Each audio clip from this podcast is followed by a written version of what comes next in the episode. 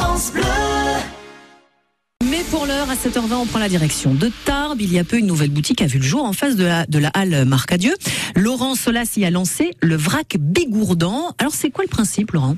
En quelques mots, le concept était euh, proposer euh, une épicerie 100% vrac à Tarbes. Idéalement, il faut venir avec euh, ses bouteilles, ses boîtes en plastique, ses boîtes en silicone, euh, tout contenant pouvant euh, être utilisé euh, est bienvenu. Quoi. Alors, quels produits retrouve-t-on au vrac Bigourdan Niveau alimentaire, on a du pain, du saucisson, euh, du fromage, des œufs. Après, on a tout ce qui est pâterie, euh, légumineuse. On a des fruits et des légumes, euh, de l'essuie-tout, du papier WC, papier recyclé, savon liquide, savon solide, euh, entretien des sols, des tartrans. On va même jusqu'à la culotte menstruelle. On a du rasoir.